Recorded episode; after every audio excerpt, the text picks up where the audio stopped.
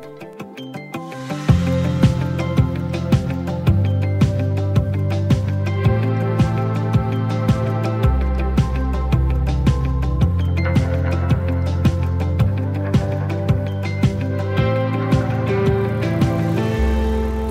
både Odense og Nykøbing Falster skal nye uddannelser være med til at øh, uddanne flere fængselsbetjente. Der er nemlig mangel på dem. Men særligt i Nykøbing Falster har det knebet med at få elever nok. Kun seks er blevet optaget på uddannelsen. Men den daværende borgmester fortryder ikke, at man lagde uddannelsen i netop øh, Guldborg Guldborgsund Kommune på Nykøbing Falster. Ham taler jeg med om øh, et kvarter om den beslutning og hvad det har haft af konsekvenser. Ja, og så minder jeg om, at hvis du øh, har nogle øh, synspunkter eller nogle erfaringer med det, vi øh, taler om her i programmet, så er du meget velkommen til at skrive ind på øh, 1424. Så havner den inde på øh, min skærm. Jeg hedder Jakob Grosen og ønsker dig godmorgen på den her noget øh, ustadige dag. De seneste dage har vi her i programmet haft fokus på konsekvenserne af, at øh, nybagte fædre nu har øremærket barsel i 11 uger. Det vil altså sige, at den øh, øremærkede barsel øh, ikke kan overføres til moren og bortfalder fra den samlede barsel, hvis partneren, faren, ikke bruger den. Men det er ikke alle mænd, som får løn under de 11 ugers barsel. Det gælder blandt øh, andre de ca. 230.000 medarbejdere, der er ansat på industriens overenskomst. De får betalt 10 ud af 11 uger. Godmorgen, René Nielsen. Godmorgen. Næstformand for Dansk Metal. Hvorfor dækker overenskomsten ikke den sidste uge af barslen? Ja, altså, jeg synes jo, det er lidt en forkert indgangsvinkel at sætte spørgsmålstegn ved, hvorfor den mangler den sidste uge. Jeg vil måske hellere vente om at sige, at den dækker de 10 uger, og det er udtryk for rettidig omhu. Altså, det er, jo ikke, det er jo ikke en proces, der har været naturlig. Da, da jeg selv fik børn for mere end 30 år siden, var det jo ikke i, bare i nærheden af det niveau, man kunne få som, som far. Så vi har været i gang i en proces, og, og, og, og man ved jo godt, at en overenskomst bliver ikke øh, bygget på én gang, om man så må sige. Så, så vi er nået langt, og vi mangler lige det sidste stykke, øh, og hvor må ikke vi kommer dertil på et tidspunkt også. Altså, hvordan kan det være rettidig omhu, når det her det har været på vej i flere år? Jo, jamen så overenskomster. Vi har typisk vores overenskomst, industriens overenskomst, som du omtaler, som er, som er vores væsentligste og vel arbejdsmarkedets væsentligste overenskomst har igennem en, en årrække været, været forhandlet hver tredje år, og, og det med overenskomster, det er ligesom salami-metoder, man stille og roligt bygger på og, og forbedrer forholdene fra gang til gang. Og der er vi så nået til 10 uger, øh, og så nu har, har lovgivningen så, som vi selv har været med til, og indstillingen skal være øh, nået 11 uger, så, så de to ting er ikke langt fra hinanden, vil jeg sige. Hvad, hvad betyder det for dine medlemmer i Dansk Metal? Nu er du næstformand, som jeg sagde før, René Nielsen. Hvad, hvad betyder det for dine medlemmer, at de ikke kan få øh, fuld løn under hele den øremærkede barsel? Altså helt konkret, helt konkret er der jo økonomisk øh, incitament til at, at, at, at tage alle de øremærkede uger, hvis man får fuld løn, og det er jo selvfølgelig også det, vi har arbejdet på igennem årene, øh, at komme tæt på, fordi for økonomi hænger jo også meget sammen med det her. Alt andet vil være at hinanden noget ind. Øh, og vi ønsker ligestilling, øh, også på det her område. Og skal vi opnå det, så skal der også være økonomisk ligestilling. Så, så det er selvfølgelig det, vi arbejder hen imod. Og så økonomi betyder noget, ingen tvivl om det. Tror du, nogle af jeres medlemmer kommer til at øh, vælge den øremærkede barsel fra, fordi de kun kan få dækket 10 ud af 11 uger? Ja, det, det, det vil der være. Altså, jeg, altså, jeg, hvis jeg påstår, at der ikke vil være nogen, der valgte det fra på grund af den sidste uge, det vil jo være, være løgn, men jeg tror nu altså ikke, det er i stor, stor stil. Altså, de undersøgelser, der har lavet, viser, at der omkring 80 procent ønsker rent faktisk at tage den øremærkede barsel, så, så er vi nået langt. Og, og, og man skal bare lige i parentes bemærke, at 95 procent af vores medlemmer, det er, det er mandlige medlemmer, øh, så hvis 80 procent af dem øh, udtrykker, at det vil de gerne ønske at tage, så, så er vi der nået langt. Men, men, men der vil nok være nogen, og det, der skal vi også arbejde på at få dem med. Selvfølgelig skal vi det. I den seneste industriens overenskomst fra øh, 2020 fik mænd ansat på overenskomsten øremærket 8 ugers barsel. Det, det er så tre uger mere, end de havde øh, indtil da. Og ansatte på øh, overenskomsten får så kun løn i, i 10 ud af 11 uger af, af barslen. EU vedtog jo i, i januar 2019 et direktiv, som betød, at medlemslandene skulle øremærke mindst 9 ugers barsel til fædre. Fordi mænd i, øh, i forvejen havde 14 dages betalt overlov efter fødslen, så blev det så i alt til 11 ugers øremærket barsel i Danmark. Så øh, René Nielsen, EU's direktiv var, var vedtaget allerede året før den seneste overenskomst for industrien blev vedtaget. Hvor, hvorfor sikrede I ikke på det tidspunkt medlemmer løn samtlige 11 øh, uger? Ja, altså der, der skal have to aspekter med i det. Øh, det ene aspekt, det er meget, meget væsentligt, når man har en snak om overenskomster, det er, det er jo ikke et øh, tag selvbord. Det vil sige, at overenskomst det er en aftale mellem to parter. Så to parter skal blive enige, øh, punkt et. Punkt to, så skal det selvfølgelig også være, være sådan, at det skal hænge sammen med, med de forventninger, man har. Og, og lige på det tidspunkt, du nævner her, i 2019, og vidste vi godt, at det også skulle implementeres, at det skulle forhandles, så det, så det kunne øh, passe ind i en dansk kontekst. Og der tror jeg, at man dengang havde haft en overvisning om, at måske det passede meget godt med vores næste overenskomstforhandlinger i øh, 23. Øh, så er det gået lidt hurtigere, og heldigvis for det. Øh, den dialog, vi arbejdsgiver og arbejdstager har haft, og den indstilling, de har kommet med til regeringen, så er det gået lidt hurtigere, og det kan man sige, at realiteterne har overhalet overenskomsten en lille smule men, men ikke noget, jeg synes er katastrofalt. Så de to ting taget i mente, så, så er det ikke helt galt, og så lad os nu se, hvad der sker til, til næste forår. Det er ikke kun blandt Dansk Metals øh, medlemmer, at de fleste ikke får løn under de, øh, de 11 uger, der er øremærket af, af barslen. Det samme gælder for størstedelen af fagforeningen 3F's medlemmer. Fagbladet 3F øh, skriver, at langt de fleste 3F'ere er på overenskomster, hvor de får fuld løn i 8 til 10 uger af barslen. Og ifølge en undersøgelse, som øh, Forum for Mænds Sundhed har lavet for Egmont-fonden, så vil 17 procent af alle fædre vælge den øremærkede barsel fra. Og blandt de 17 procent siger 33 procent, at de vælger barslen fra på grund af økonomi. Så det er altså en tredjedel af dem, som, øh, som siger, at de vil vælge barslen fra, som vil gøre det på grund af økonomien.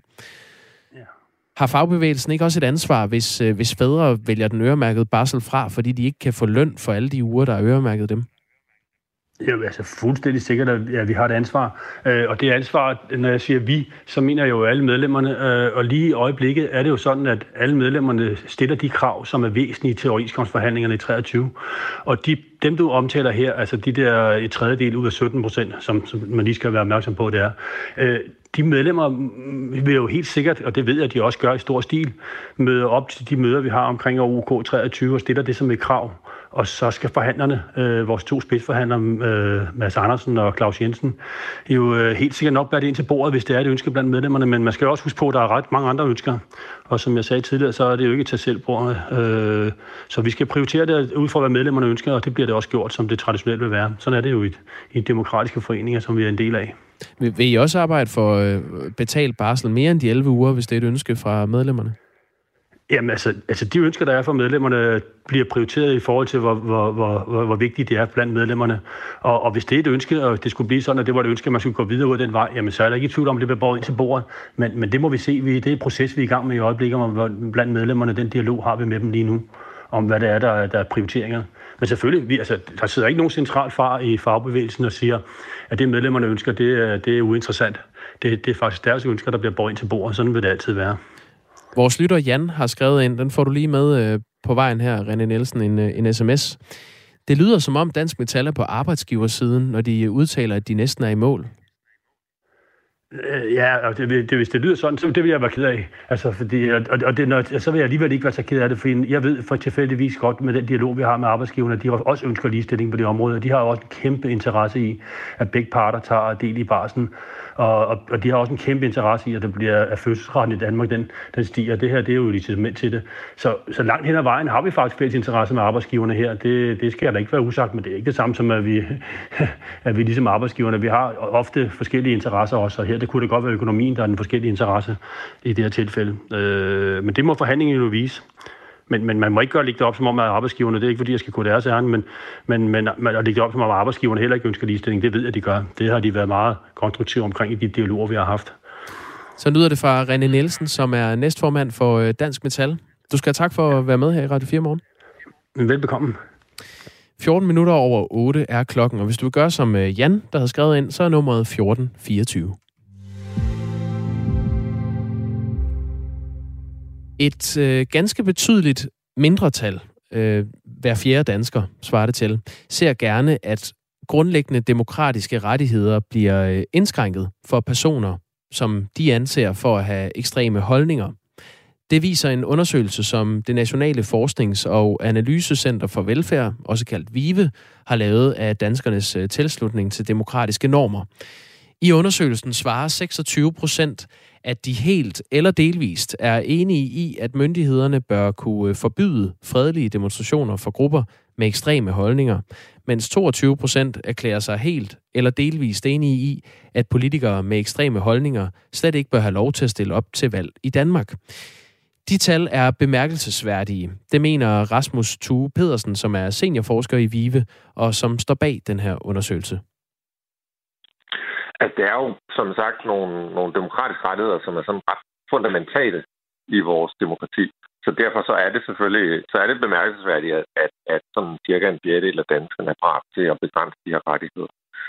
Øh, jeg vil så også tilføje at sige, det er ikke nødvendigvis øh, noget nyt, og det, det er ikke nødvendigvis noget, der er, er meget overraskende, fordi at, at vi har også tidligere nogle undersøgelser, som viser, at, at når man sådan går, går danskerne på klingen i forhold til ytringsfrihed osv., altså, så har der også i tidligere undersøgelser været sådan ret mange danskere, som egentlig er parat til at, at begrænse nogle af de her rettigheder, hvis det handler om folk, de ikke kan lide. Ja, fordi det, det er vel det, der ligger i øh, ekstreme holdninger. Det er vel nogle holdninger, man selv synes er ekstreme. Det er vel ikke nærmere defineret? Nej, det er det ikke. Øh, det er det ikke. Og, og det er fordi, at sådan, når man laver sådan en undersøgelse, så, øh, så, så bliver man lidt nødt til at lade folk selv bestemme, hvad der er ekstremt. Fordi hvis vi havde spurgt ind til, til en masse grupper, så havde vi, øh, så havde vi skulle stille folk 100 spørgsmål øh, om, om det her. Øh, men, men det er klart, man, man synes jo stort set aldrig selv, at man er ekstrem. Det er altid dem på, på den anden fløj, som man synes er ekstrem. 27 procent er helt eller delvist enige i, at politikere med ekstreme holdninger ikke bør kunne få partistøtte. Det er altså mere end en fjerdedel, der mener det. 22 procent er helt eller delvist enige i, at politikere med ekstreme holdninger ikke bør have lov til at stille op til valg i Danmark. Og 2 procent er enige i, at det er i orden at ødelægge valgplakater fra politikere med ekstreme politiske holdninger. Altså 2 procent er selvfølgelig heller ikke så mange, men der er, der er lige et par stykker, der synes det. Mm. Hvad kan man sige om de personer, der mener de her ting? Altså, en af, et af de meget klare resultater, der er, det er faktisk, at det er de mindst politisk interesserede, som er mest parat til at fjerne de her demokratiske rettigheder. Øh, så, så, så omvendt, så betyder det også, at, at de folk, som sådan set går meget op i politik, og bruger meget tid på at tænke på politik, og måske øh, øh, godt kan øh, godt kan lide at beskæftige sig med politik, jamen de, de står sådan set meget klart bag de demokratiske normer og bag de demokratiske rettigheder. Øh, så, så på den måde kunne det godt tyde på, altså vi kan ikke endegyldigt sige i én grund til, hvorfor der er nogen, der har den her holdning, men altså det kunne godt, det kunne godt tyde på, at, at blandt de her folk, der er parat til at fjerne de her demokratiske normer, altså der er der mange mennesker, som måske ikke har, har tænkt så meget over politik og tænkt så meget over, hvorfor de her demokratiske normer og rettigheder egentlig er her. Mm.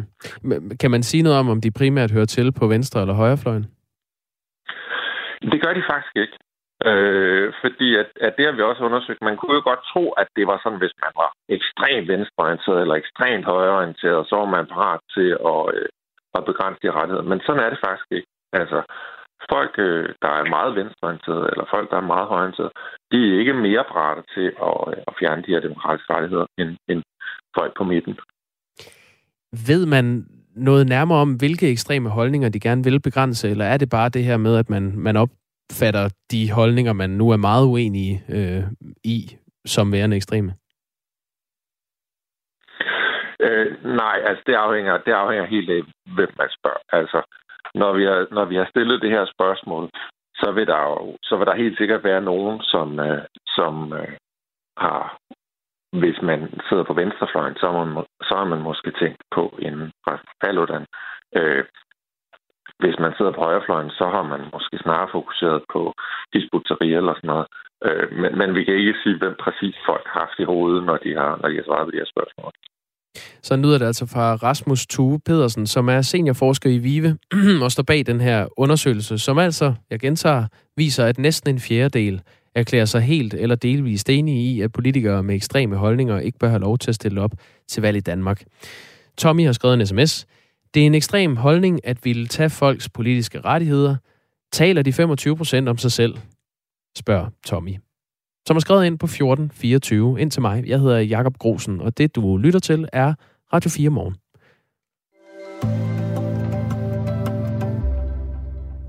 Kun seks elever vil uddanne sig til fængselsbetjent i Nykøbing øh, Falster. Det står klart efter, at øh, uddannelsen i denne uge kunne øh, åbne dørene for elever.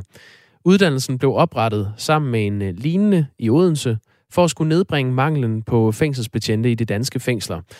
Skolen har plads til 25 elever, men på trods af optaget på kun 6, så fortryder den daværende borgmester John Brader ikke beslutningen. Vel, John Brader? Det er rigtigt. Godmorgen. Godmorgen. Byrådsmedlem i Guldborgsund Kommune for uh, Guldborgsund-listen. Og så var du siddende borgmester, da uddannelsen blev placeret i Nykøbing Falster.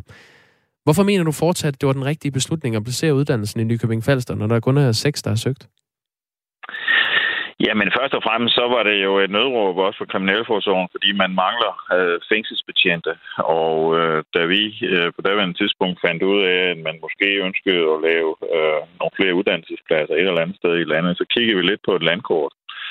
Og der kunne vi så se, at i forhold til Birkerådet, jamen, så ville det være betimeligt at placere øh, noget et eller andet sted i Region Sjælland. Og vi bød ind på det. Øh, hvor uddannelsen så kom til at ligge i Nykøbing Falster, som er en relativt stor øh, uddannelsesby øh, i forvejen.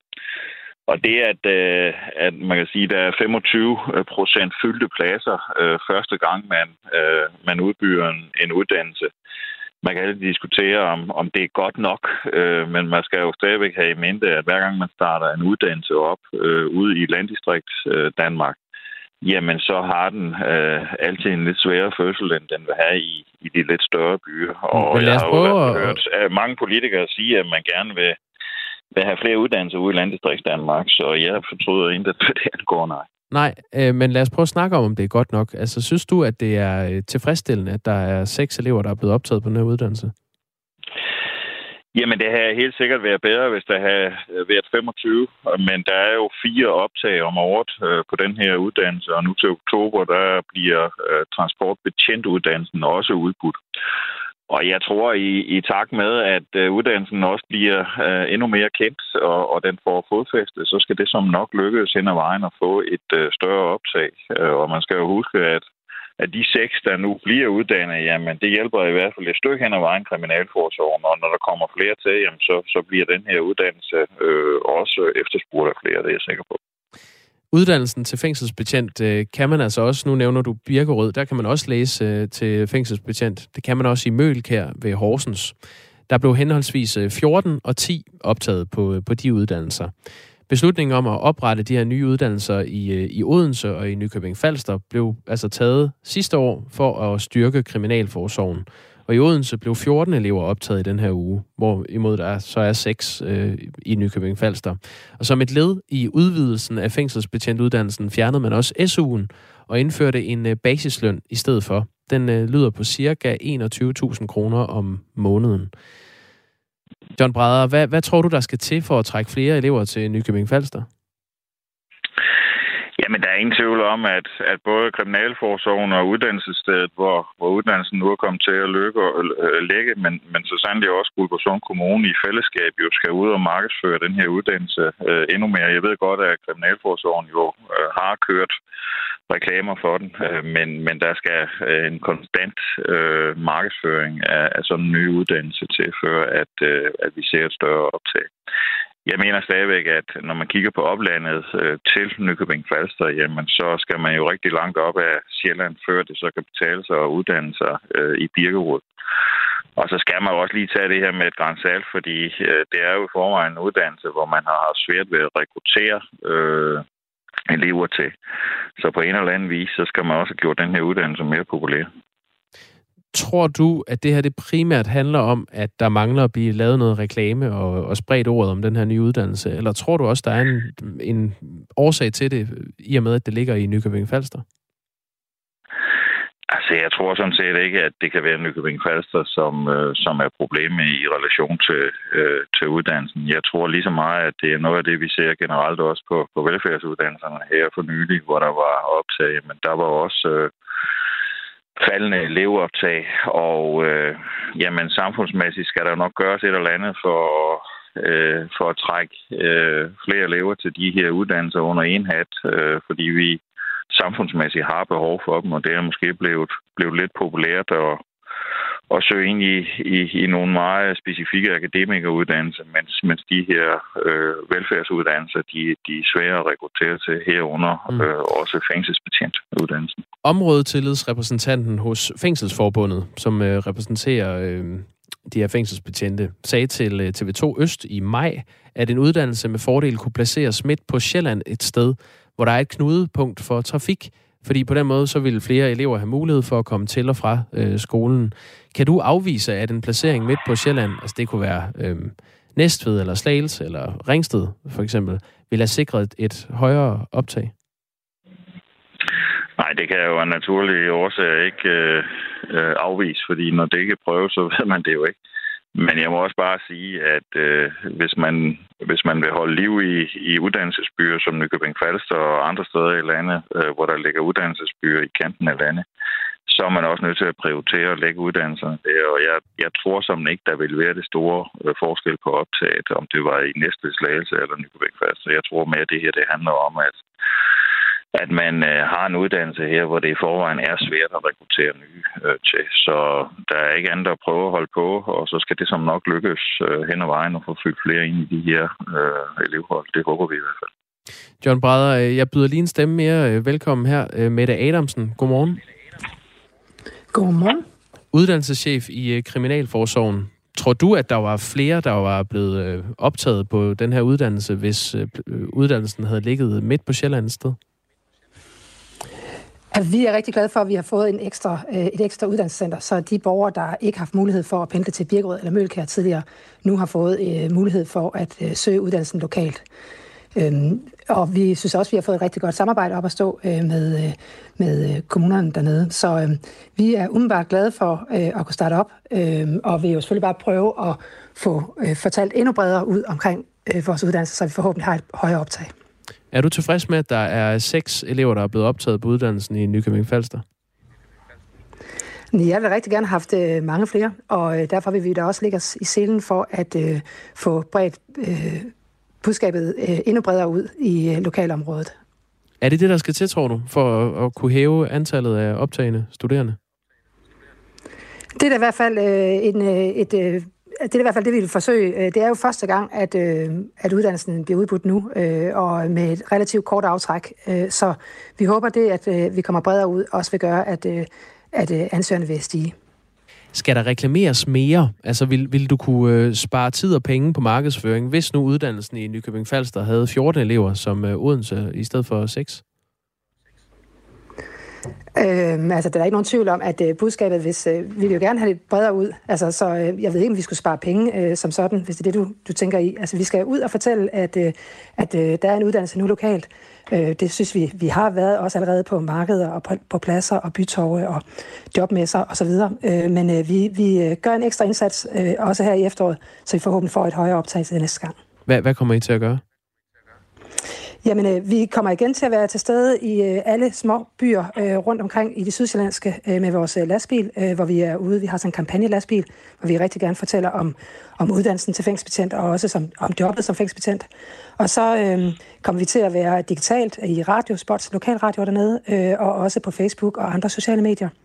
Og så har vi en, øh, en række plakater, vi sætter op øh, blandt andet ved nettobutikkerne og sådan, hvor vi fortæller, øh, eller vi viser, at vi er i vi er lokal, og man kan søge optagelse på, på, på studiet ind de næste, ind de næste optag. Mette Adamsen, vi har tidligere beskæftiget os med her i programmet, at øh, I havde lavet sådan en, øh, en ny app øh, med forskellige sådan interaktive spil, og hvor nogle øh, kendte influencer skulle prøve at være fængselsbetjent for en dag, og prøve nogle af de øh, udfordringer, man kan stå i i det job. I, øh, og det var sådan set et, et ret godt produkt, kom vi frem til. Øh, vi fik øh, nogle eksperter til at forholde sig til, til både brandingværdi og, og andet ved den app. Hvorfor er det, det er så øh, forbandet svært at få nogen til at, at søge ind på de her fængselsbetjente uddannelser?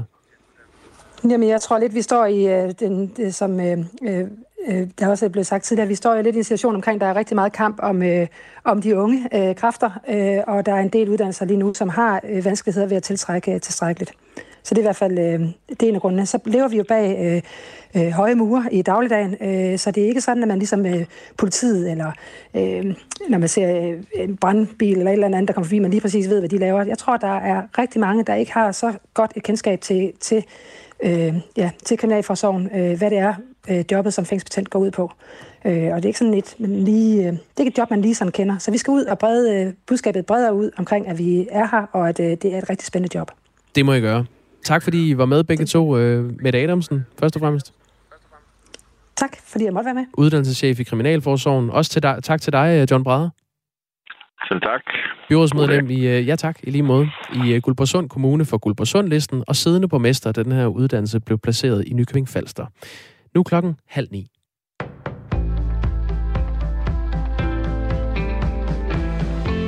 Unge mennesker sover for lidt og ligger for ofte med skærmen foran sig, inden de går i seng. Sådan lyder konklusionen i en ny undersøgelse, der kommer fra Statens Institut for Folkesundhed. Her er flere end 11.000 personer over 16 år blevet spurgt ind til deres søvnvaner, og cirka halvdelen af de 16-24-årige i undersøgelsen angiver, at de ikke får nok søvn til at føle sig udvilet. Skærmtid er den dominerende årsag. Telefon, tablet, tv eller computerspil inden sengetid. Og det kan få konsekvenser for de unges helbred, siger Anne Illemann Christensen, der er forskningschef hos Statens Institut for Folkesundhed og medforfatter på studiet fordi vi ved, at mangel på søvn har en række negative konsekvenser for helbred og trivsel. Altså vi kan jo fx se, at hvis man ikke får søvn nok, så bliver hjernen ikke restitueret optimalt, og så påvirker det humøret og koncentrationsevnen. Og man ved også på længere sigt, at søvnmangel kan føre til sygdomme som, som type 2-diabetes og hjertekarsygdomme. Sverige og Finland er rykket et skridt tættere på at blive optaget i NATO. USA har nemlig nu givet sin godkendelse til, at landene kan blive medlemmer af Forsvarsalliancen. Det ene af kammerne i kongressen, senatet, har stemt om sagen. 95 af de 100 senatorer stemte for, og kun én stemte imod. Samtlige af NATO's 30 medlemslande skrev i sidste måned under på dokumenterne, der tillader Finland og Sverige at slutte sig til alliancen. Men efterfølgende skal hvert enkelt medlemsland så have godkendt det i deres parlamenter, og det er altså det, der nu er sket i USA. Kina kan hjælpe med at stoppe krigen i Rusland, det, i, i krigen i Ukraine, det siger Ukraines præsident Volodymyr Zelensky i et interview med Hongkong-mediet South China Morning Post. I interviewet opfordrer Zelensky Kina til at bruge sin politiske og økonomiske indflydelse over for Rusland og få stoppet krigen. Det er en magtfuld stat, det er en magtfuld økonomi, så Kina kan påvirke Rusland politisk og økonomisk. Kina er også et permanent medlem af FN's Sikkerhedsråd, siger præsidenten i interviewet. Det er den ukrainske præsidents første interview med et asiatisk medie, siden Ukraine blev invaderet af Rusland. Zelensky siger i interviewet, at han gerne vil tale direkte med Kinas leder Xi Jinping. Ifølge Zelensky har Ukraine bedt om at få lov til at tale med Jinping om krigen, men det er ikke sket.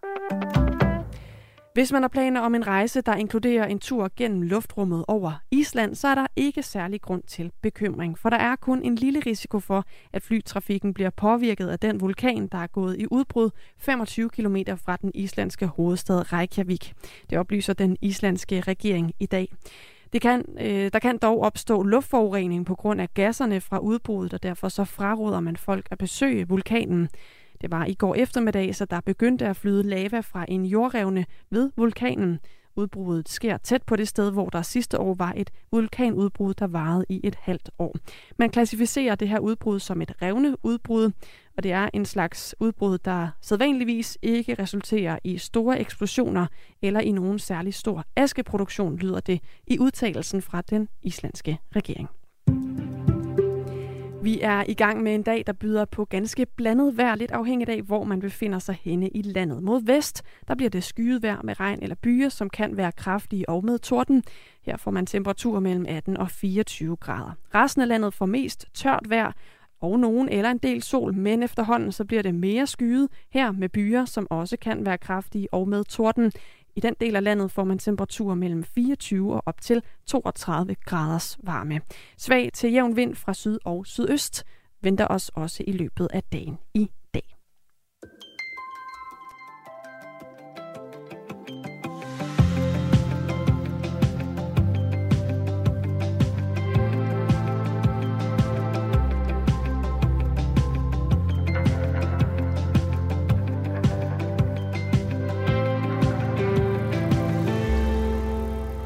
seks elever vil uddanne sig til fængselsbetjent i Nykøbing Falster. Og øhm, det beskæftigede jeg mig med øh, lige inden Anne Philipsens nyheder, hvor jeg talte med John Brader, som var borgmester i øh, Guldborgsund Kommune for Guldborgsund-listen, da den her uddannelse blev placeret i Nykøbing Falster.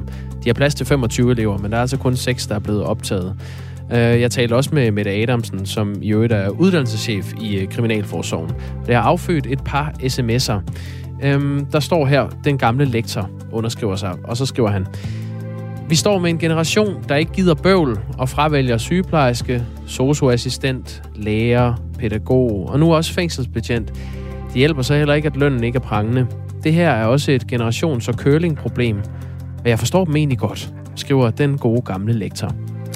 Øhm, Kim skriver, det kræver, kræver vist en helt speciel øh, fysik og psyke at søge ind som fængselsbetjent. Og til basisløn på 21.000 kroner, det er ikke ligefrem et super tilbud. Det er jo ikke guldfisk, man skal passe, skriver Kim.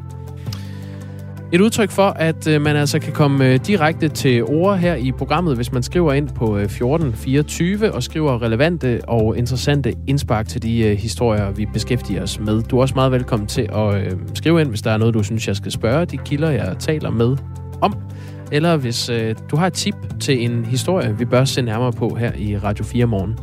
Her til morgen har vi øh, 24 minutter og 10 sekunder tilbage af dagens udsendelse, så jeg haster videre. Jeg hedder Jakob Grosen. Mærsk kunne i går præsentere et øh, bravende overskud på deres halvårsregnskab. Men øh, det overskud, de har præsenteret, er ikke lige positivt for alle, for det betyder, at de mindre danske virksomheder øh, oplever historisk høje fragtpriser, når de eksempelvis skal have fragtet varer hjem fra Kina med Mærsk-skibe. Det fortæller Mikkel Emil Jensen, som er senioranalytiker hos Sydbank. Det er de her meget høje øh, fragtrater. Øh, det har jo aldrig været så dyrt at få fragtet sin varer over, over havene, eller med fly, eller med, med lastbiler for den sags skyld. Det er rigtig dyrt at få fragtet sin vare, men særligt på havene, der, der er fragtraterne rigtig, rigtig høje. Og det er klart, det går selvfølgelig ondt, øh, når man nogle steder, øh, da det var værst, der var der nogle gange, der skulle betale 10 gange så meget, som man skulle for før, før corona, for den samme øh, levering. Og det går selvfølgelig ondt for rigtig mange.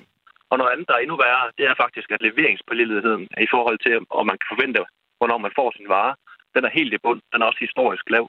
Så man har rigtig svært ved at planlægge, hvornår man får sin vare. Og hvis man for eksempel står med et eller andet produktionsapparat, og det er gået i stykker, og man skal bruge en reservedel, jamen så kan man simpelthen risikere, at den, den ikke kommer frem til tiden, og man bliver nødt til at lukke ned. Så der kan man blive presset. Men der, hvor det for mange også er et problem i øjeblikket, det er faktisk, at øh, Mærsk de henvender sig i højere grad til de større, altså dem, der kan lave nogle større kontrakter med, komme med mere volume, mange flere containere. Hvis man er en lille virksomhed, så kan det godt være lidt svært at komme, øh, komme i tale der over for Mærsk øh, i forhold til at få plads på skibene. Øh, simpelthen fordi, at det er, det er egentlig sundt købmandskab også for Mærsk at sige, jamen hvis vi gerne vil fylde skibene op, så skal vi også have fat i nogle af de største virksomheder. Men er man en lille virksomhed der, så kan det godt blive svært at få plads på skibene. Det er jo ikke, fordi der ikke er løsninger på det. Man kan jo godt som en lille virksomhed tage fat i et øh, logistikselskab, et større logistikselskab, som er nogle af dem, som er kunder med Mærsk, og så den vej rundt får plads på, på skibene.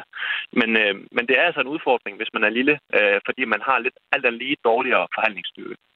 Så det gør ondt på de små virksomheder, men det gør godt for, for Mærsk med de høje fragtpriser? Det må man sige. Det går i hvert fald øh, rigtig godt for, for, for Mærsk. Det er aldrig gået øh, bedre for dem. Øh, også i dansk erhvervshistorie har vi aldrig set et virksomhed tjene så mange penge, som de gør i øjeblikket. Og det er altså på grund af de høje fragtrater. Og det er ja. klart, at det går ondt på nogle af de små virksomheder. Mærsk nærmer sig simpelthen at kunne slå øh, deres egen Danmarks rekord i overskud. Øh, lad os komme ind på, hvad det her overskud er på. Det sagde jeg nemlig ikke før. I går kunne, øh, kunne den danske rederigigant præsentere et overskud på 113 milliarder i deres halvårs øh, regnskab for 2022, altså i overskud.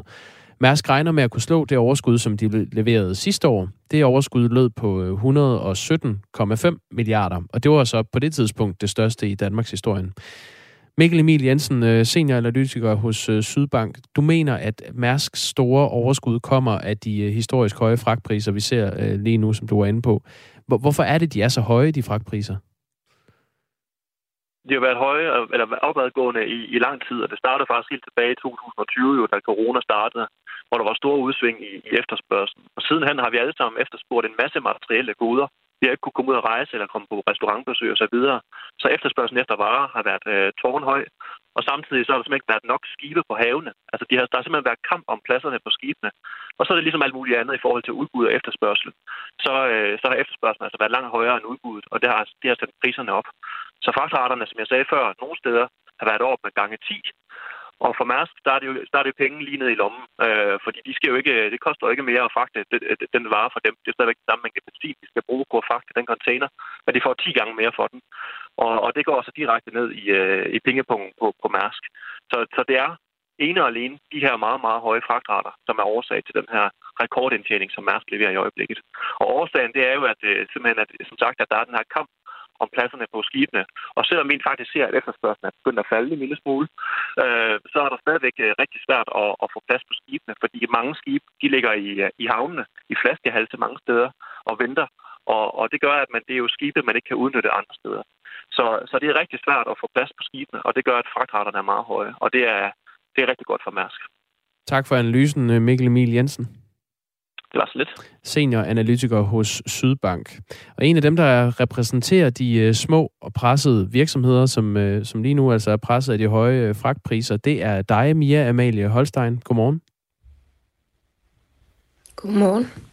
Vicedirektør i det, der hedder SMV Danmark, som varetager interesser for både små og mellemstore virksomheder. Mens Mærsk altså har præsenteret det her bravende store øh, overskud, hvad er det så, de, de små øh, virksomheder, som du repræsenterer, oplever? Jamen, de oplever, at de bliver voldsomt presset på, øh, på deres overskud, øh, og at de ikke får de varer, de skal bruge, øh, og kunderne bliver utilfredse. Altså generelt så øh, hører vi sådan nogle historier om, at øh, der er virksomheder, som regnede med at komme ud med et million overskud, men ender på et overskud på 25.000 kroner, fordi at, øh, at fragtraterne øh, simpelthen har været så høje. Hvad har det af konsekvenser? Jamen, det har jo store konsekvenser. Det er jo små øh, virksomheder, som har klaret sig igennem coronakrisen og har virkelig brug for det her overskud. Så det har rigtig store konsekvenser for de virksomheder, der, der kæmper for at komme ovenpå igen. Øh, for, for, I værste tilfælde kan det jo betyde, at de, de må lukke. Og lige præcis som der, der blev sagt før, så er det jo netop det her med, at øh, de oplever, at Mærsk særligt servicerer deres øh, top 200 kunder, øh, og at de små de bliver glemt, og deres forhandlingsmuligheder øh, i forhold til de her containerrederier er meget lille. Så, så de har det svært øh, i, i den her markedssituation. Jesper har skrevet en sms. Øhm, han jeg læser mellem linjerne, men jeg synes, det lyder som om, han er lidt forarvet over det her. Han skriver, hvordan kan Mærsk forsvare, at øh, fragtraterne er så høje, når man tjener så stort på det, og det kan være skadeligt på, øh, på de mindre virksomheder. Er, er du også lidt, øh, lidt forarvet, eller kan du godt forstå, at Mærsk agerer, som de gør? Jeg er, jeg er ret forarvet. Jeg synes også, der lige øh, manglede en, en ting, som fra jeres økonom før. Altså OECD har været ude og påpege, at der nok skal være mere overvågning øh, af konkurrencen på markedet. For på et konkurrencefyldt marked, så er det jo ikke normalt, at man kan lige pludselig tidoble prisen. Øh, og vi har også øh, set, at EU-kommissionen har indledt et arbejde, hvor de grænsker de her containerrederier og deres konkurrencefordele. Og det er jeg rigtig, rigtig glad for, at der bliver sat fokus på, fordi det virker voldsomt, at man kan have så stort et overskud lige pludselig. Øh, der står også her i en sms, øh, er Mærsk ikke med til at hæve priserne på øh, alle produkter i hele Europa og dermed øge inflationen? Bør vi hylde Mærsk, eller er det usmageligt? Vi benytter ikke selv Mærsk til vores container i mit firma, men oplever det samme som, øh, eller med øvrige fragtselskaber, skriver vedkommende.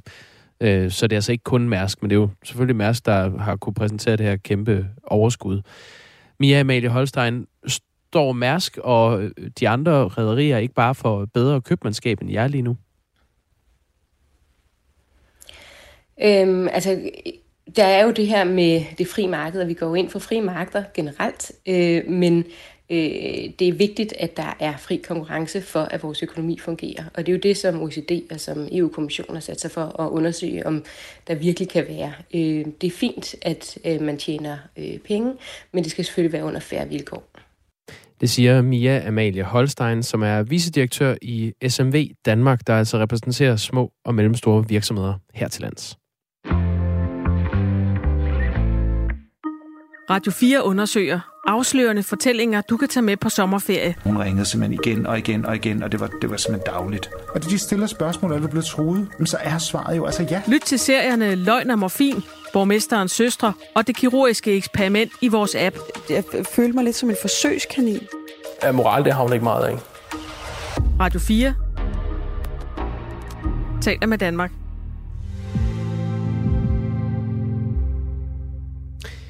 En af årets øh, store festivaler er i fuld gang lige nu i øh, Skanderborg skovene omkring Skanderborg. Hvis man har billet til det, der hedder Smukfest, så kunne man høre øh, ham her i går. I got my peaches out in Georgia. Oh yeah, shit. I get my weed from California. That's that shit. I took my chick up to the north, yeah. Badass bitch. I get my light right from the source, yeah. Yeah, that's it. And I see you. Den øh, kanadiske verdensstjerne Justin Bieber indtog nemlig øh, Smukfest sent i aftes. Popstjernen øh, var for mange det absolute hovednavn på årets festival, og vores kulturprogram her på Radio 4, det hedder Kres, havde sendt reporter Esben Kvist Lund til Skanderborg for at lede efter fans af den kanadiske popstjerne. Og det viser sig ikke at være særlig svært, fordi dem var der ret mange af foran bøgescenen, hvor han spillede i aftes. Her skal du høre, hvad Signe, Iben og Anna, som Esben Kvist Lund fangede efter koncerten, synes om det. Det var fucking fedt. Nej, det var altså... Faktisk virkelig fedt. Ja. ja. Ja, vi stod sygt godt, og vi kunne, bare, vi kunne bare se det hele, og det var bare fucking fedt. Men nu har vi også... Vi har siddet nede ved bøsenderne nu i de sidste... Nej, fem timer, tror jeg. Ja. Men det var også ja. for at se- at se os. Altså, Ja. det, var, det var ikke... Ja, ja. Så vi har siddet dernede i lang tid nu, så nu er det sådan... Ja. Jeg har aldrig set så mange mennesker på et sted. Ej, det var crazy. Ej, det var smukt. Altså, det var Ja. Det, det var helt proppet, men, øh, men det virkede til, at der var rigtig god stemning, og han spillede jo næsten i to timer.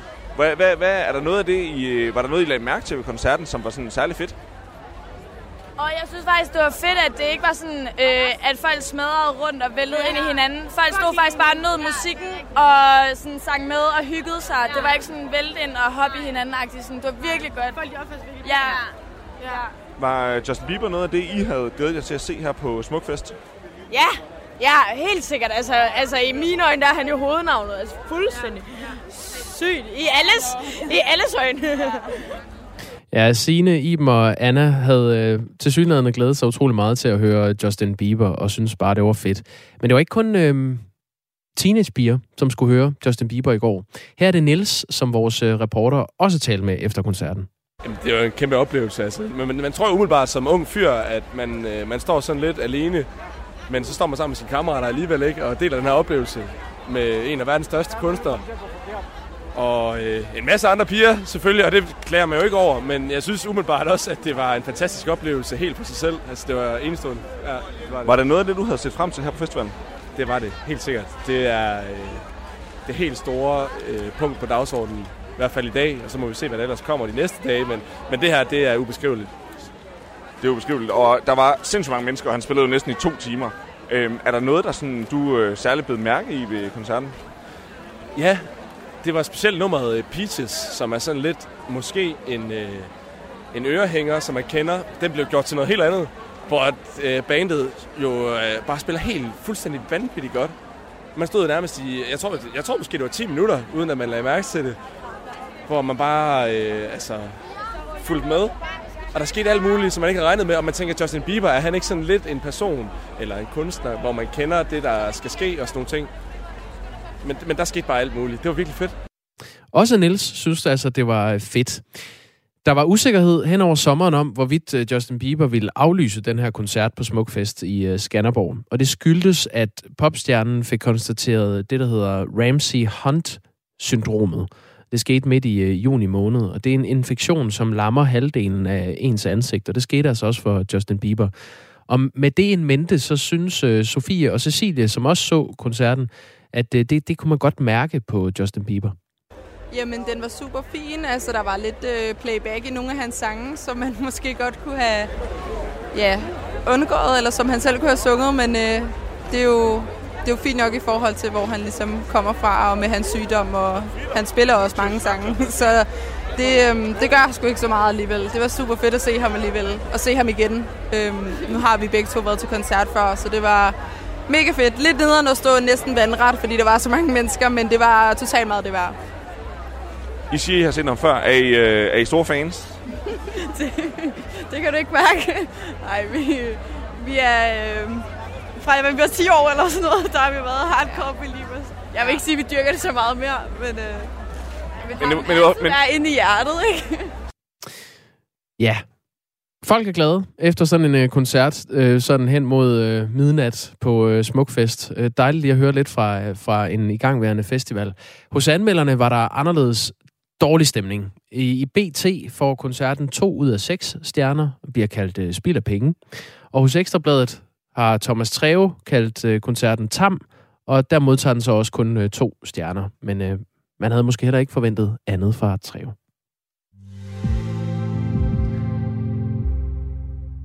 Her til morgen har vi blandt andet beskæftiget os med øh, det bravende overskud, som øh, Mærsk har kunne levere på deres halvårsregnskab. Øhm, et overskud, som kan blive, gå hen og blive Danmarks historiens øh, største, når det her år er omme.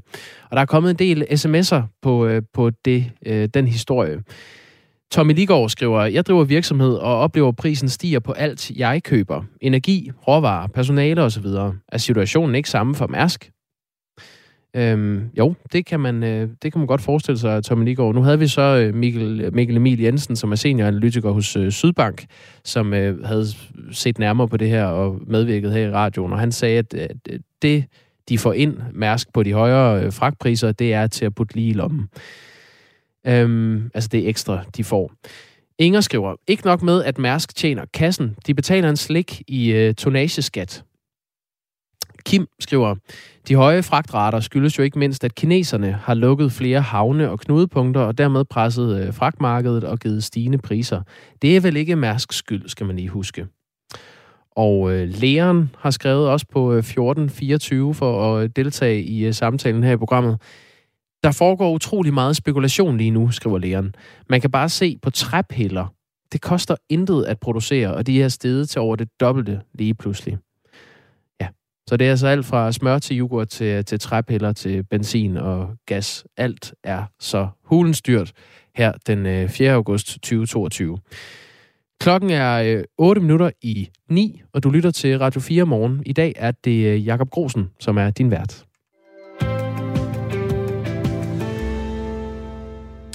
Det faldt ikke lige frem i god jord hos Kina, at den øh, amerikanske toppolitiker Nancy Pelosi besøgte Taiwan. Her til morgen øh, dansk tid har Kina indledt den største militære øvelse nogensinde nær Taiwan. Det skriver øh, nyhedsbureauet Ritzau. Til gengæld får besøget anderledes god modtagelse i Rusland. Her klapper de endda nok i hænderne over det her kontroversielle visit. Samuel Raklin er journalist, forfatter og tidligere Ruslands korrespondent. Godmorgen. Godmorgen. Hvorfor har den russiske præsident Vladimir Putin en interesse i, hvad USA øh, foretager sig i Taiwan lige nu?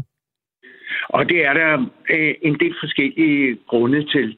Øh, pludselig øh, føler, kan man føle i Moskva og i Kreml, at man står ikke længere alene. Vi er ikke alene i, i konfrontationen med USA og NATO. Nu er Kina også aktivt øh, med i, i det store politiske spil, som har været i gang i mange, mange år. Og øh, nu er billedet altså vendt øh, til hvad man i Moskva fortolker som øh, i en positiv retning, fordi det også bringer Kina og Rusland tættere sammen. Og øh, et andet aspekt er, at Putin har jo forestillet sig og har åbent talt om, at den eksisterende øh, verdensorden, den såkaldte monopolare verdensorden, hvor det er USA, der sidder for bordenden og bestemmer det hele, passer ikke i hans kram, og han vil gerne bryde den op og skabe en multipolar verden, hvor blandt andet Rusland, Kina, Indien og Brasilien er med til at bestemme over øh, det geopolitiske spil over mm. hele jorden.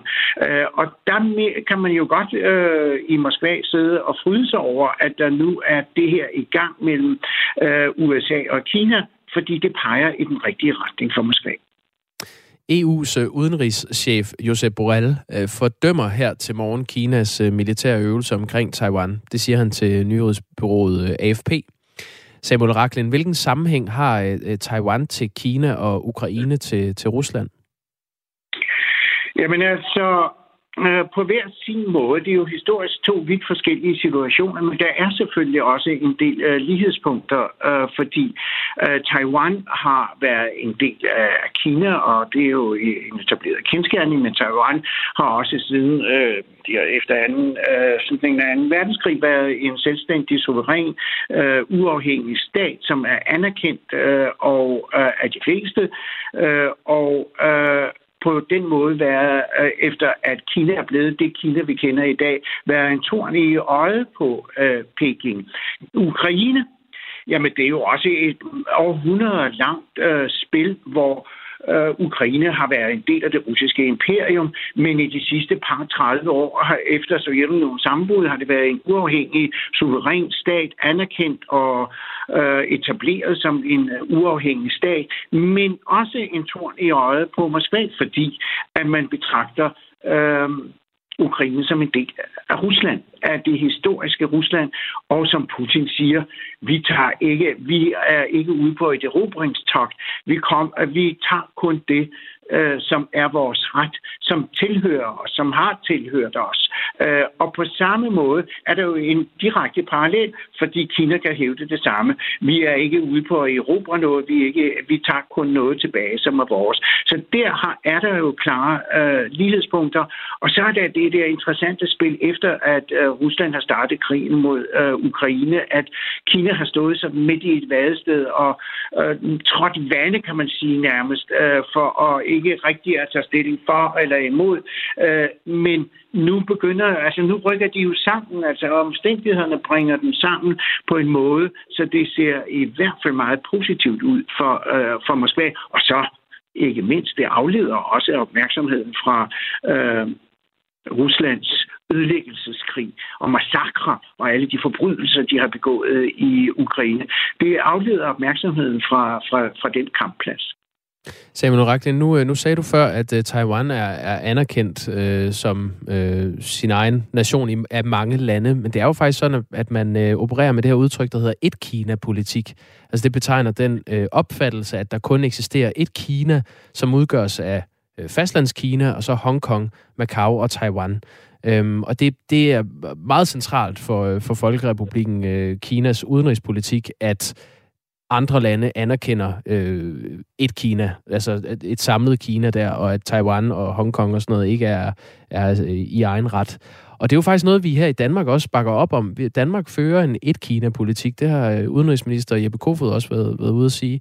Hvad mener du om det? Jo, men altså, øh, det er jo et diplomatisk spil, og det er et spørgsmål om anerkendelse, at, øh, øh, og vi har jo haft øh, øh, vores øh, trakasserier med, med Kina omkring øh, Taiwan og med officielle kinesiske besøg og de der demonstrationer, der var øh, i København mod Kina i, i forhold til øh, øh, spillet omkring Taiwan. Øh, så det, det udviklede sig til faktisk et indrigspolitisk øh, øh, konflikt øh, og problem øh, i Danmark. Så det er klart, det er et kompliceret, indviklet øh, internationalt spil, men øh, når det gælder besøget i dag, eller det, det seneste besøg, som Nancy Pelosi har aflagt i Taiwan, der er der ingen tvivl. USA står last og præst med Taiwan, og vil ikke høre tale om, at øh, Kina skal gøre sine øh, krav gældende, hverken over for øh, Taiwan eller i farvandet omkring øh, Taiwan og, og hele øh, det internationale havområde, som øh, Kina også gør krav på. Så øh, jo, det er en betændt, kompliceret, sprængfarlig øh, situation. Og når det kommer oven i øh, den krig, der udspiller sig nu i snart et halvt år i øh, mellem Kina og Rusland, øh, bliver situationen jo øh, ikke mindre spændt, men det betyder, at der nu er fokus på andet end øh, Rusland og Ruslands krig i, i Ukraine. Nu kommer Kina også ind øh, med Taiwan. Øh, det bringer, øh, det passer, det passer russerne og Putin særdeles godt. Bare lige helt kort til sidst, øh, Samuel Raklin. Det er jo noget af en balancegang, det her. Nancy Pelosi har, øh, har selv sagt, at hun øh, ville ære øh, det levende demokrati, der findes i Taiwan med det her besøg. Og øh, det har jo været øh, sådan lidt længe undervejs, vil hun gøre det, eller vil hun ikke gøre det, og hun valgte så at gøre det alligevel. Men på den anden side, så, så risikerer hun så simpelthen at bringe øh, Kina og Rusland tættere sammen, og måske endda øh, skubbe Kina tættere på at, øh, at afhjælpe nogle af de sanktioner, økonomiske sanktioner, som Vesten har lagt over Rusland. Øh, ja. Vil du sætte et par ord på den balance? Helt Jamen, kort. Øh, ja, øh, sammenhængen, som amerikanerne og selvfølgelig også en del øh, europæere ser det i, er, at det vi står overfor er et opgør, en kamp mellem øh, demokratiet, det demokratiske, det liberale demokrati og autokratiet. Øh, og de autokratiske styre, som vi har både i Rusland og i øh, Kina og en del andre lande, der bevæger sig i den retning. Mm. Så det er vores tids store opgør, ligesom vi havde opgør under den kolde krig mellem øst og vest, mellem det kapitalistiske og liberale demokratiske system og de kommunistiske øh, systemer, jamen så har vi det nu øh, på et andet plan. Men det er det samme, det drejer sig om. Det drejer sig om frihed og demokrati øh, og retten til øh, at være uafhængige stater, hvor der ikke er nogen, der griber ind og begynder at bestemme over, hvordan øh, og hvem tak. man vil være sammen med. Tak skal du have, Samuel Raklen. I lige måde. Journalist, forfatter og tidligere Ruslands korrespondent. Nu klokken blevet ni.